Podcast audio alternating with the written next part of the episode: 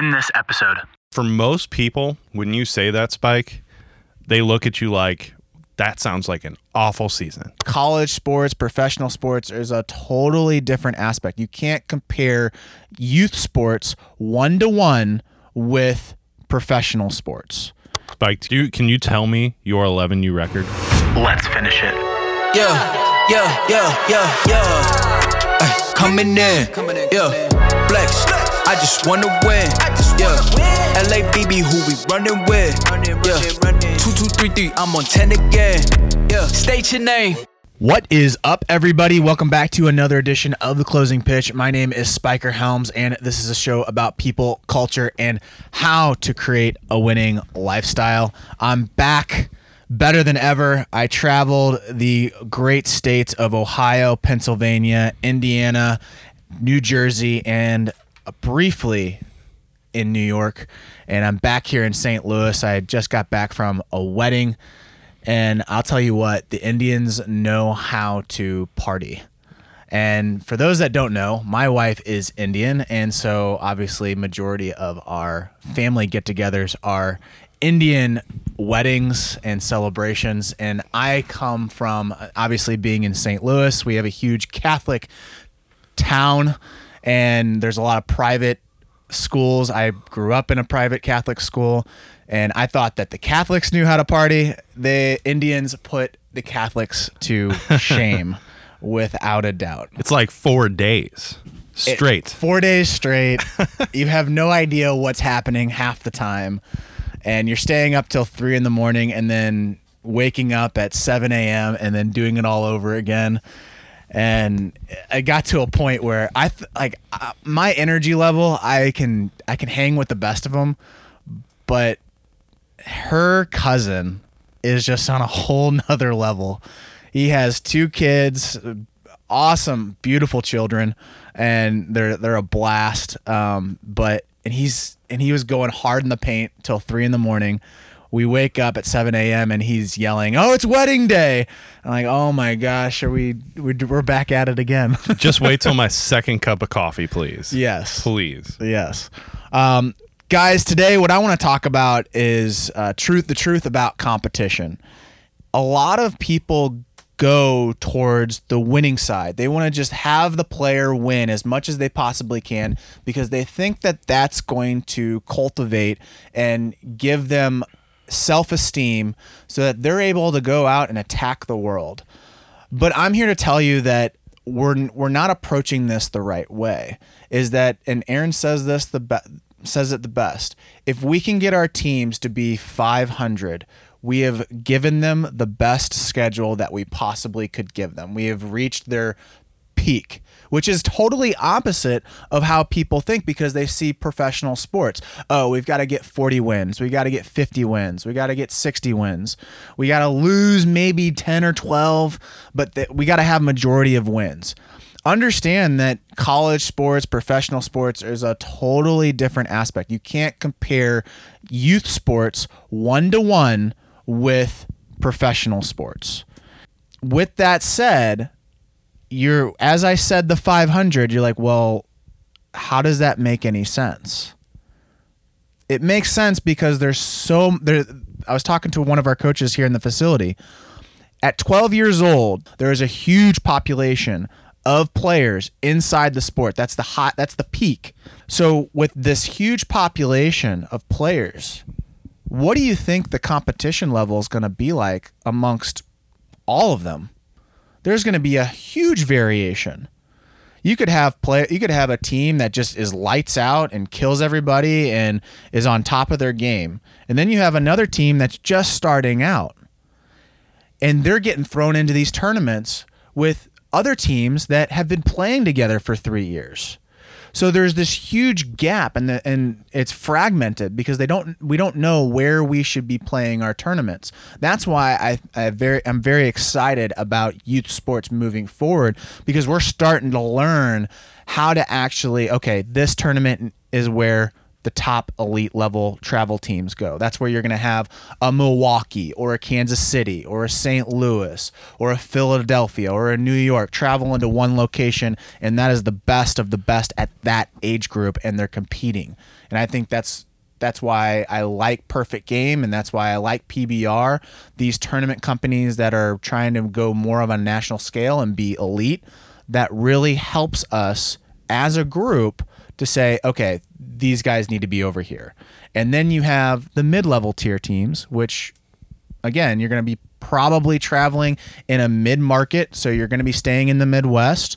And then you're playing against some localized teams, but you're also playing against some teams that are from different states. And then you have your lower level teams, which, again, when I say lower level, that doesn't mean it's bad. It just means that they're at that level right now, that they're still developing because that lower level guy could end up being a dude in like five years. And you're playing select teams in your area. You don't travel, you maybe travel one or two times a year, nothing over dramatic. And then you have your lower, lower level team, which is your association team, which there is a place for that. You got to have that. You got to cultivate that. And that's the biggest thing for me is I want to cultivate players coming into this game because it is the greatest game in the world in my humble opinion. So we have to have these different levels and we have to think about winning totally different, which is back to coaches. Some coaches out there are win winning at all costs. Mm-hmm. They try to go in and guns a blazing and we're just going to roll through this tournament and we're going to we're going to put up 10 runs, feel good about ourselves. We're going to run up the score. We're going to have a 6 and 0 start and then we're going to move on and they treat it like college football, which it can't be that way. If you're going into a tournament you're like, "Man, I don't know how like this is going to be a pretty difficult thing. We got we got the pool of death. We got a really good pool. I don't know how we're going to make it into bracket play. That's what it should be if you're struggling to get to championship Sunday and you and you're going to get a couple wins here or there, that's when you know you're at the right level. You touch base on a lot of different topics there. So let me let me go back to the 500 idea. Okay, the winning percentage of 500, going 20 and 20. For most people, when you say that spike, they look at you like that sounds like an awful season. I mean, I don't want to lose 20 games. I, I don't want my kid to see that type of failure. I don't want to see him struggle that much. Like, why would we ever want to be in that position? And what we're trying to say is you didn't see how much he learned from that. You didn't see how much he had to compete. Because if you go 2020, if you go somewhere around 500, you're always in close games. You're always in pressure situations. You're always in games that are going to make you better. I'm a firm believer in this. I don't think you learn a whole lot winning 20 to nothing or losing 20 to nothing. I don't I think those games not that they're a total wash or total, you know, lack of development, but in all honesty, when you're winning 20 to nothing, you're not having to go throw your best pitches. You're not having to go put up your best at bats. You're not having to go make your best plays. You're not failing. And when you're losing 20 nothing, you're just getting beat down way too much to ever learn anything about the game. But in those five to four wins or losses and consist- consistently competing throughout a whole course of a season, that's how I think you make major gains in this sport. I have conversations consistently with coaches saying, you know, like I, it's funny you brought this topic up because two nights ago I had a coach who was in our system, and he's off to a nice twelve and two start in his fall. He just put together a team for fall, and then he's going to you know carry it on in the spring and summer of next year. And he's off to a twelve and two start, and he even made the comment. He's like.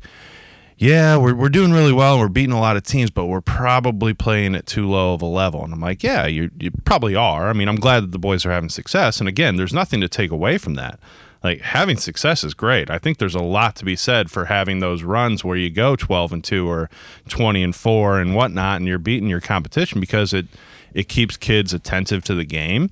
It's obviously fun to win, but at some point you got to kind of come back to reality and find a situation or a level that's going to push kids, right? And that takes me to a second point is having a perspective as to understanding who you are. And I think that coach had that.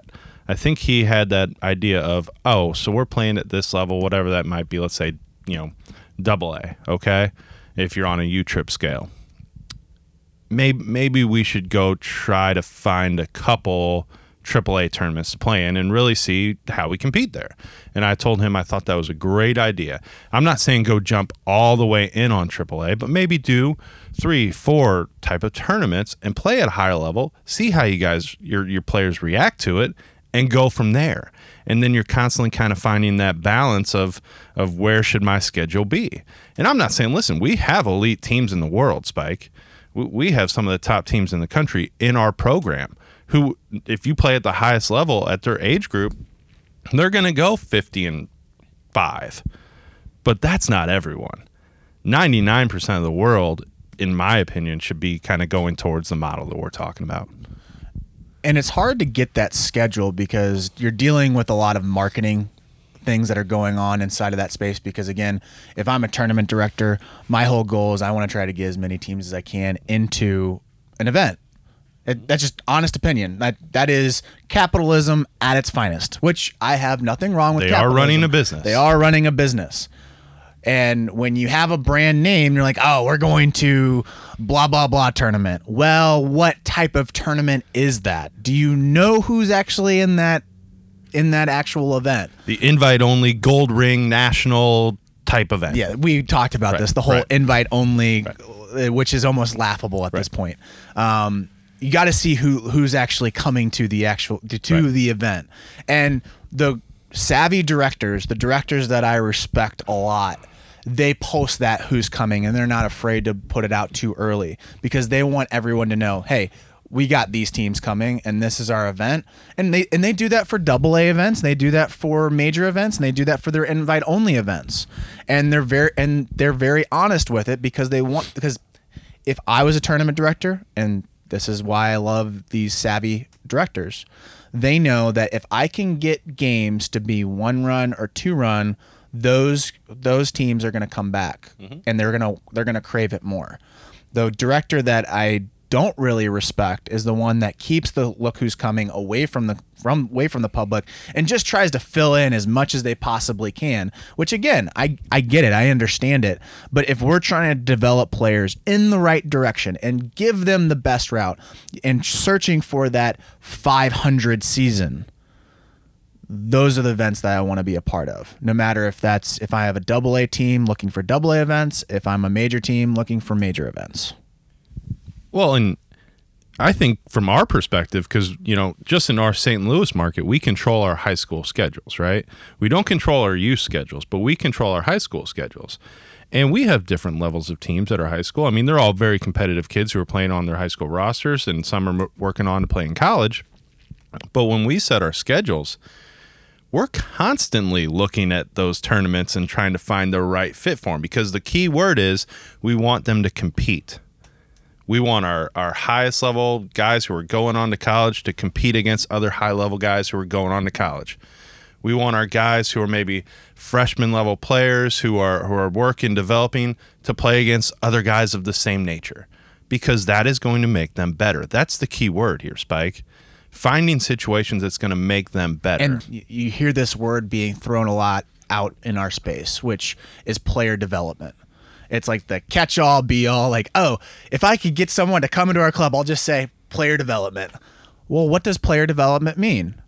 How, how do you how do you actually approach player development? Well, we do training. Okay. What else? Well, no, we, we're player development. Okay, how do you develop them? Oh, we train. Okay. Well, what else? What else? Well, like when you go to games, what do you try to do? Oh, we try to win. So you're not player development. That's the whole catch-all of this whole player development craze. And for our standpoint, we have a direct purpose, a direct line on how we think about player development. It is from literally the start of when we have a relationship with you to the very end when you are going off into the real world. We we design our training. We make sure that we understand, okay, this is exactly what they're going to do. This is how they're going to do it. Now, what do they need to do during the high school season? What do they need to do during the actual schedule? That's the most important thing.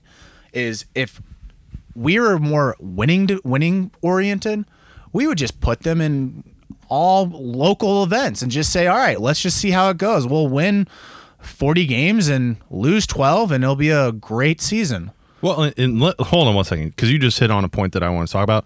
Don't get it twisted. It's not like we're sitting up here saying we want you to lose. No. Okay. That is not the point of this conversation. I think that's what some people might take it as. Some people might say, like, oh, well, you just want them to lose half your games. Or no.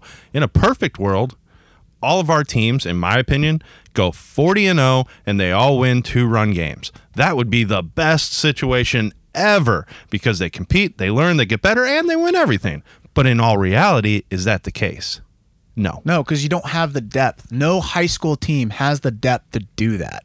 They just don't. You're gonna you're gonna end up failing at some point. You're gonna find a weakness inside that team that and if you are sitting here and be like, no, they could totally do that. That's video game numbers. That is straight video game numbers. That's if they are all machines and they go out there and they execute to a perfect T to get that done. And that that it, that it just doesn't happen at the high school level. It's nearly At the- impossible. at, any level. And you know what? In all honesty, and don't you know, don't shoot me here for saying this. I kind of want them to lose a little bit, and here's why: you have to learn how to adjust off of that. You have to lose. Okay, I've said this many times in these podcasts prior that I've learned so much more from my failures than my successes, and I will continue to do that. So sometimes when players lose those tough games, or maybe like I've had this where my teams are doing really, really well, and man, they run up against a dude on the other team that just shoves it to them. It's a little, it's a little wake up call. It's like, hey, you are not as good as you think you are, and you need to continue to work, and you need to continue to get better. Some of those, I'm looking for those types of games to just check my teams and make sure that they know, hey, I, I have to keep on that, you know, development process road. And that's what I'm talking about with player development is that if you have an organization that says, "Oh, we're we're all for this player development thing that everyone else is on," how are they designing their schedules? Are they are they doing it to design it to get a better margin on their their product? Or are they doing it to are they sending players into a tournament because they want them just to win so they feel good about themselves so they'll have a returning customer? Or are they really testing them? Are they really putting the player first? Are they really putting the parents first? The coach first? That's part of that organization. Are they putting him in the best situation? That is super important because that's development. That's actually growth. That's putting someone in a position where it could hurt you in in the short run because they they might have some struggles. They might they might bitch at you a little bit.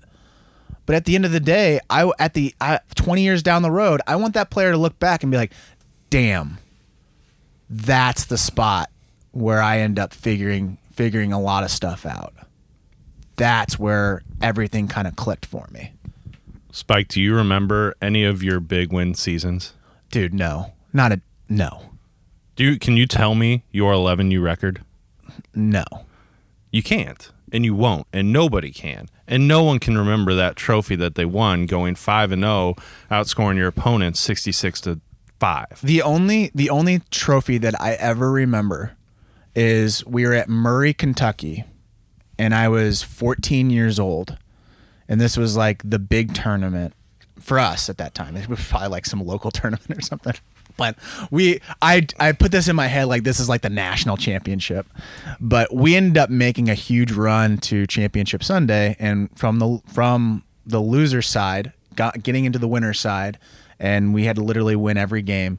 It was like our fourth game of that day, and we ended up losing to a really good team. And I remember I got this second place trophy, and I was so mad. I ended up throwing it in the porter potty because I was so pissed off that I got a second place trophy. I would have rather left there without a second place trophy. Well, and that's my point. You remember that that's kind of like adversity. That's that's a failure. You And- remember that. And some people might say like, "Well, well that's you're very ungrateful." No, that's me being pissed off and being like, "I'm going to work harder so next time I get into a tournament or a situation like this, I can end up finishing the job." and again, I, I'm not. I'm trying to make this point over and over because I want it to sink in. It's not saying that we shouldn't celebrate the successes; those are important too. The, the winning those big tournaments, having great seasons, that's a real important factor as well. Winning is contagious and it makes you want to win more. But failing is also important. And that's what we're trying to say with this is that finding that blend and making sure that again you're always always always competing and, and growing and getting better and getting pushed that's so much more important than anything else Because if you can do it at the top level, where you end up going to your highest peak, and you're you're grinding it out, and you finally get to a point where you can you are you're in grasp of getting that win.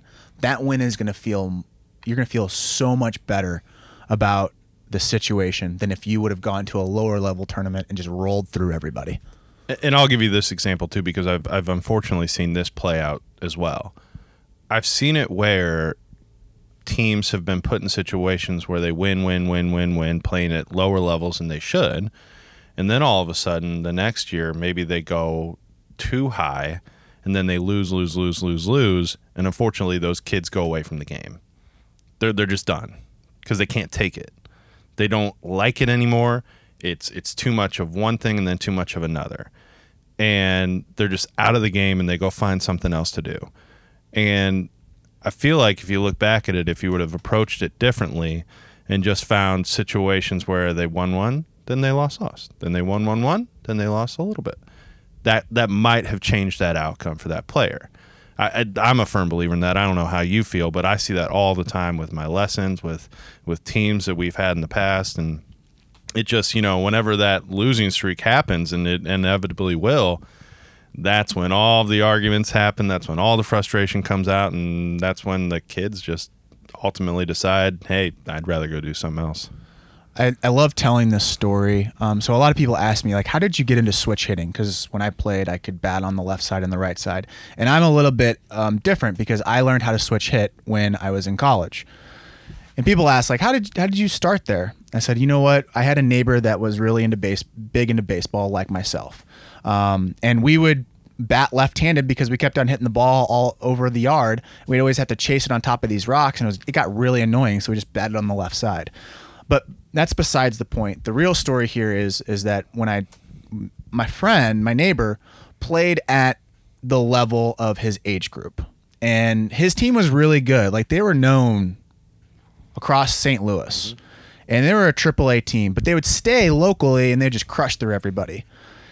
And I was younger than him, and I played up at his age group and I had to grind for everything. Literally grind because I was I was a lot smaller. I was athletic. I could throw hard, but I just wasn't at that level of him. Oh, he ended up playing college, but he didn't he didn't live up to the career that me and him always aspired to be at.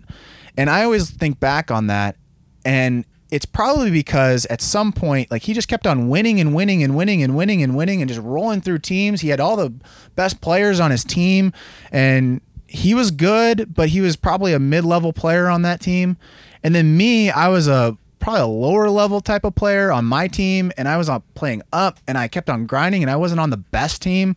I was on guy, I was playing with guys that were good, but like we were 500, maybe just a little bit above. It really served me when I got to high school and I started facing that adversity, and it even served me more when I didn't even get a college scholarship right off the get go. I had to grind to get a junior college scholarship, which then set me up to Missouri State and then pro ball.